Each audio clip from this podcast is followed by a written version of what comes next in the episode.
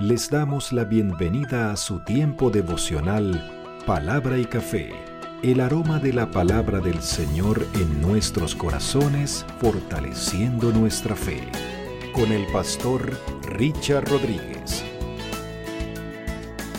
Por R12 Radio, más que radio, una voz que edifica tu vida. Bienvenido.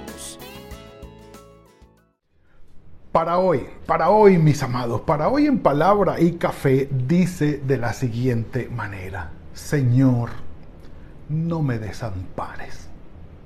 Estamos en nuestra temporada, clama a mí y yo te responderé. Estamos revisando las oraciones que están en la palabra del Señor, en el orden cronológico, sí, guardando y explicando la historia del pueblo de Israel y ubicando cada cita y cada evento en el contexto histórico para tener un poco mejor comprensión acerca del el asunto que tratamos. Pero también guardamos el orden de los libros, en que aparecen los libros allí en nuestras versiones bíblicas, eh, Reina Valera, etc. También haremos lo mismo en el Nuevo Testamento y allí vamos, allí vamos.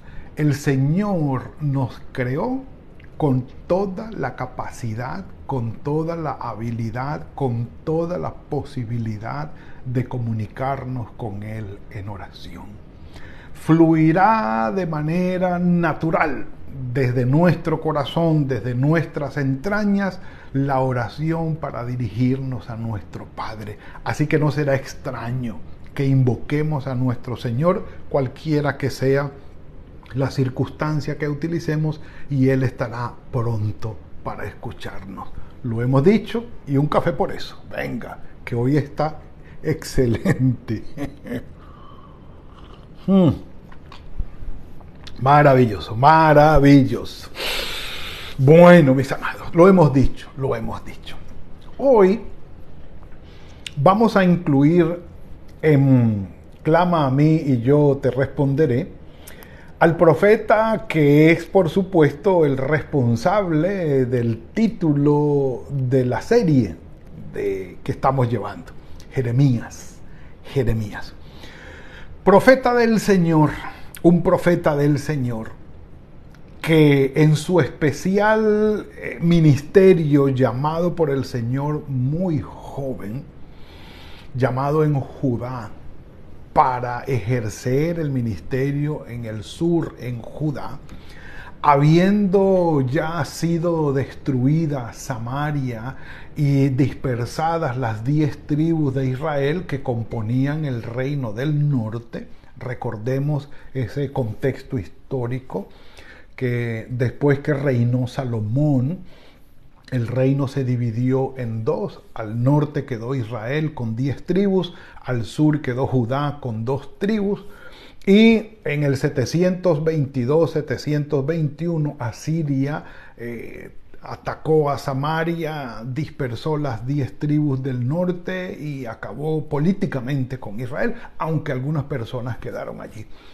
Y 132 años después aproximadamente le tocaría el turno a Judá de ser deportados a Babilonia, porque tampoco abandonaron su pecaminosidad, sus pecados y sus ofensas contra el Señor. Entonces, el profeta Jeremías llega si estamos hablando de la deportación en el 586, años antes, al final del siglo VI, principios del, perdón, al final del siglo VII, principios del siglo VI, entra en ministerio Jeremías.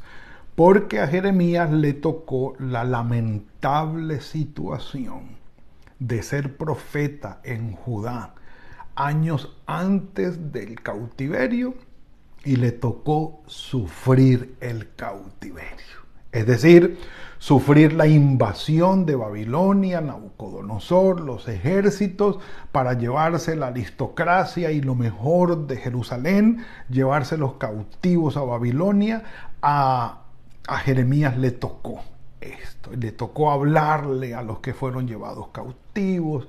Eh, obviamente que antes del suceso estaba siempre predicando, previniendo, diciendo, exhortando, pero no quisieron oír. Eh, entre otras palabras, el profeta les decía, tenemos que aceptar a Babilonia. si alguien, eh, si con alguien tenemos que hacer una alianza o, someternos a alguien, es a Babilonia. Pero ellos, los dirigentes, insistían en que que tenían que hacer una alianza con Egipto para pelear contra Babilonia. No hicieron caso, eso fue lo último que ocurrió y precisamente fueron deportados. Bueno, a Jeremías le tocó eso, pero antes, antes de que esto ocurriera, vino un tiempo de sequía muy difícil, una, una, situación muy difícil, porque ya el Señor iba actuando y, dando muestras de lo que venía. En el capítulo 14 del profeta Jeremías, vamos allá, por favor en mi Biblia se titula eh, Mensaje por motivo de la sequía. Entonces, dado que eh, esto estaba allí, hay una oración que hace Jeremías muy especial por ese motivo y es la que se ha escogido para este tiempo y esta temporada. Venga, un café por eso. Mm. Qué maravilloso, qué maravilloso. Jeremías capítulo 14 mensaje con motivo de la sequía.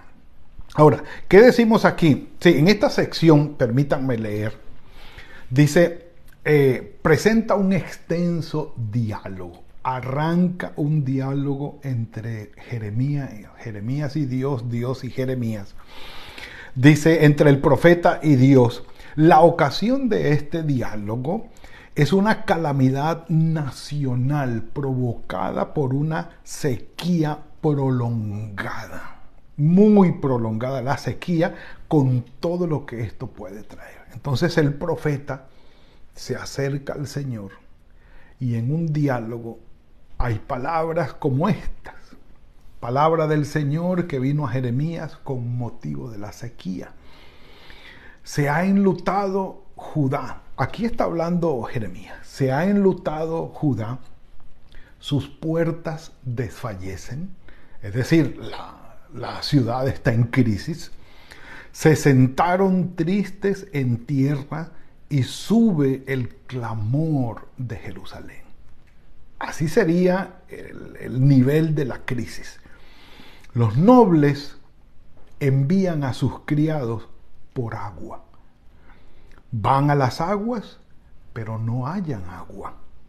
Vuelven con sus vasijas vacías, se avergüenzan, se confunden y cubren sus cabezas esto expresa un gran dolor y consternación. Esto es una, más o menos una simbología o una analogía a lo que es para nosotros cuando nos enteramos de algo eh, terrible, escandaloso, muy fuerte, que nos agarramos la cabeza. ¡Ah! ¿Qué pasó? Entonces, esto es algo, algo parecido, mis amados, para que ubiquemos un poco el asunto. Si, ustedes y yo en algún momento hemos sabido lo que significa que en el sector, en el área, en la ciudad donde estamos, en el pueblo donde vivimos, no haya agua, no tengamos agua. Por X, oye, motivo, porque hubo algún tiempo de dificultad, porque hubo lo que sea y se fue el servicio de agua o porque el gobierno nunca se ha personado de garantizar el agua blanca, el agua ah, dulce para la gente, listo, por lo que sea, por lo que sea.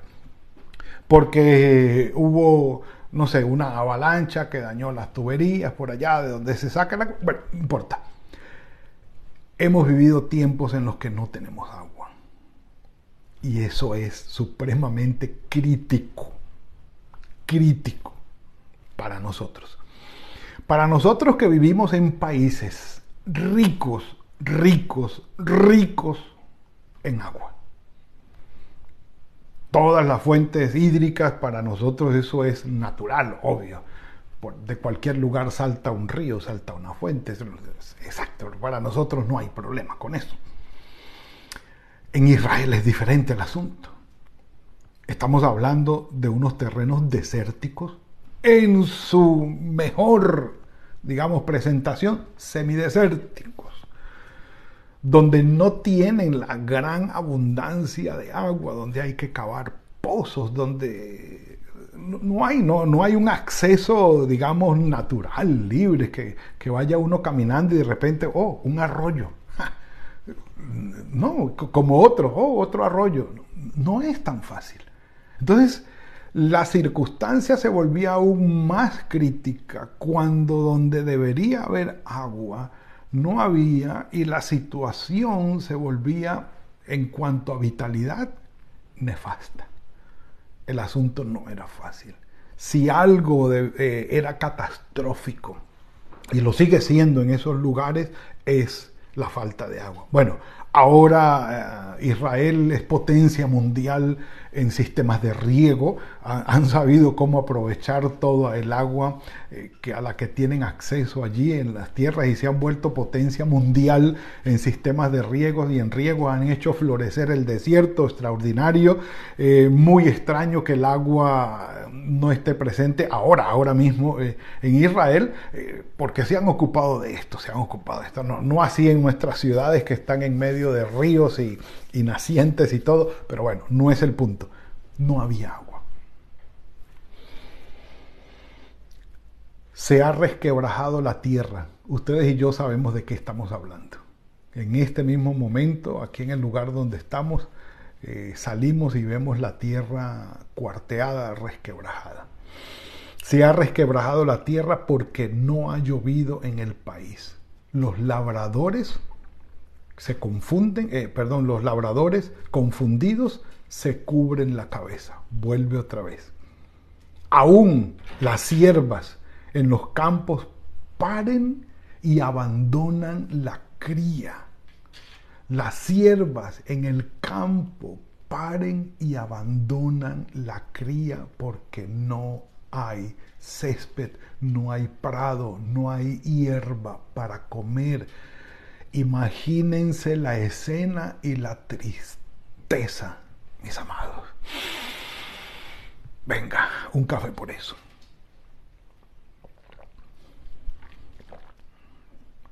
Un café por eso.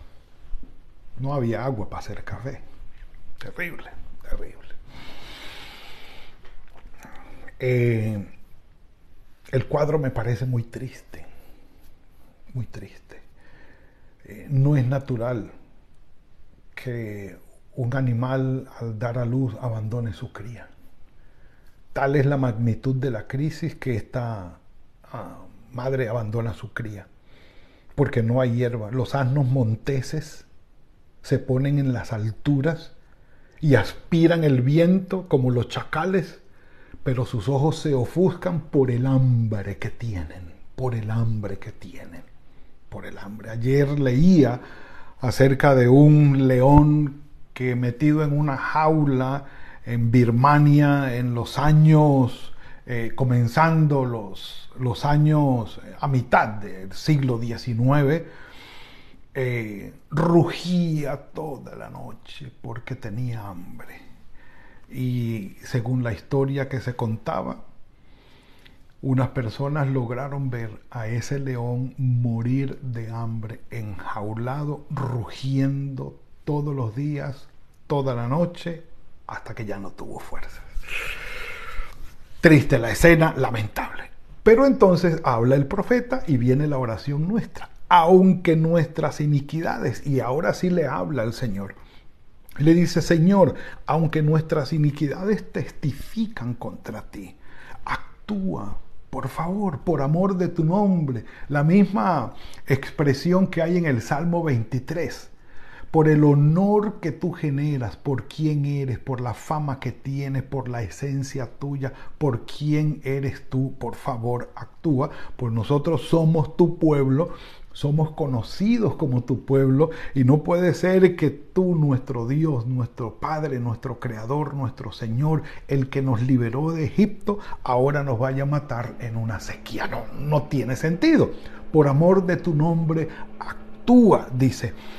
Porque nuestras rebeliones se han multiplicado y contra ti hemos pecado. Sí, Señor. No hemos hecho el bien y estamos a puertas de una deportación como castigo tuyo por nuestras rebeliones. Eso es cierto. Pero en esta sequía, Señor, que no muramos de sed, dice. Y sigue diciendo el versículo 8, tú, la esperanza de Israel, su Salvador en el tiempo de aflicción, ¿por qué te has hecho como forastero en la tierra, como caminante que se retira para pasar la noche? Como quien dice, ustedes están allí en crisis, venga, eso no es conmigo, yo mejor sigo mi camino y ustedes arreglen allí su situación. Y yo me voy. Dice el profeta eh, con una figura muy interesante y, muy acertada. ¿Vas a hacer entre nosotros como un forastero que nos ve en necesidad y dice, este problema no es mío, yo mejor me doy la media vuelta y me voy? ¿Lo vas a hacer así? Es un, es un llamado eh, un poco atrevido de parte del profeta, porque sabemos que Dios no es así. Si Él no ha respondido, por algo será que entre otras cosas, eh, pues son preguntas que nosotros debemos hacerle al Señor. Señor, si yo he puesto esto delante de ti en oración y no has respondido, me gustaría saber la razón. ¿Soy yo la razón? ¿Hay algo que no he hecho? ¿Hay algo que está mal en mí y, por eso tú no has respondido? ¿O son sencillamente tus planes y propósitos y me tienes en espera porque es propicio esperar? Yo eh, me gustaría saber. Y en el versículo 9 dice, ¿por qué eres como un hombre atónito? Es decir, como que entró en shock y algunas versiones dicen como si te hubiese tomado por sorpresa este mal y hubiese dicho, eh, eh, perdón, la verdad no sé qué hacer. Es la figura del versículo 9. ¿Por qué eres como un hombre atónito? Como un valiente que tiene la posibilidad de hacerlo, pero, o sea, tiene la fuerza para hacerlo, pero por estar en shock no es capaz de hacer nada, se quedó paralizado. Dice el profeta, ¿por qué? Te muestras como un hombre valiente que eres incapaz de librar. Sin embargo, y viene la expresión de fe, tú estás entre nosotros. Y sobre nosotros es invocado tu nombre no nos desampares, Señor, no nos desampares. Oh, este versículo es extraordinario. Dice en esta versión, eh, ¿por qué has de ser como un hombre atónito, como un valiente que no puede librar? Sin embargo, tú estás entre nosotros, oh Señor, y nosotros somos llamados por tu nombre. No nos desampares. Dice, no nos abandones, oh Señor, porque tú vives entre nosotros, con nosotros. Todos saben que nosotros somos tuyos, Señor. Y aquí esta expresión de fe nos lleva, en esta versión, dice, ¿acaso te has confundido, Señor? ¿Es nuestro guerrero valiente incapaz de salvarnos? Dice, Señor, tú estás aquí entre nosotros y somos conocidos como pueblo tuyo, por favor, no nos abandones. Dice al final, reconocemos, versículo 20, reconocemos, Señor, nuestra impiedad y la iniquidad de nuestros padres, porque contra ti hemos pecado. Por amor de tu nombre, no nos deseches, ni deshonre, perdón, ni deshonres tu glorioso trono. Acuérdate, Señor, del pacto, no lo invalides para con nosotros. ¿No eres tú, Señor, nuestro Dios? En ti esperamos, pues tú has hecho todas estas cosas. Mis amados, hay crisis de crisis. Yo sé. Eh, hay momentos que las crisis deben ser calificadas como calamidad, porque provocan unos dolores muy profundos un shock eh, que no sabemos qué hacer. Eh, realmente excede nuestros límites. Eh, hay circunstancias como esa y yo creo que es sabio hacer la diferencia. No, hay unas crisis que son un poco más livianas, por así decirlo, llevaderas, que a veces, aunque no sabemos qué hacer, uno dice, bueno, pero de alguna manera resolveremos y el Señor responderá. Pero hay otras crisis que vienen acompañadas de un dolor profundo. que tienen cara de calamidad. Y es muy difícil. Y es allí donde nos acercamos al Señor con estas precisas palabras. Le decimos, Señor, ¿acaso te tomó por sorpresa esto? Yo sé que no. ¿Acaso eres entre nosotros como un extranjero o un forastero que ve nuestro problema y da la media vuelta y se aparta? Yo sé que no, Señor. Yo sé que tú estás conmigo, estás con mi familia. Por favor, no me desampares, no me abandones. Hazme saber, dame alguna evidencia de que tú estás conmigo y estás para ayudarme. Mis amados, este es el espíritu de la oración. Una oración sentida, entrañable, por algo que se está viviendo y que se está sintiendo en lo profundo del corazón y que necesitamos de manera urgente, de manera eficiente, significativa, sentida la presencia y la obra de nuestro Señor. Decirle a Él en oración de todo corazón, Padre, te necesito, ten misericordia de mí no me abandones, no me desampares, ayúdame. Padre nuestro, gracias porque tú tienes misericordia de nosotros, Señor. ¿Te acuerdas que somos polvo, Señor? Y que en esta tierra tenemos una vida física pasajera, que cada día nuestro cuerpo se deteriora, que esta vida es injusta, Señor que esta vida trae muchas tristezas, pero ten misericordia de nosotros, de cada corazón que en tiempos de adversidad, de gran necesidad y de calamidad, invocamos tu nombre para que intervengas en nuestras vidas. Ayúdanos, Señor. Gracias por el profeta Jeremías, porque en tus manos fue extraordinario, especial, para el momento que vivió y gracias por esto que ha quedado como legado para nosotros, por escuchar nuestras oraciones y por tener misericordia de nosotros. Gracias, Padre. Te alabamos, te bendecimos por ello. Guíanos en el resto de este día y gracias por llevarnos de tu mano. En el nombre de tu Hijo Jesucristo. Amén y amén. Bueno, mis amados, eh, Sentida la oración de Jeremías, queda una todavía, queda una de Jeremías, así que bueno, espero que el día de hoy sea fructífero en todo lo que hagan, que el Señor los bendiga, los guarde, los cuide junto con toda su familia y que el trabajo de sus manos en verdad dé el fruto esperado. Y nos veremos mañana, si el Señor así lo permite, en otro tiempo de palabra y café. Que el Señor los bendiga. Gracias por compartir con nosotros este espacio de palabra y café. Hasta una próxima oportunidad por R12 Radio. Más que radio, una voz que edifica tu vida. Que Dios les bendiga.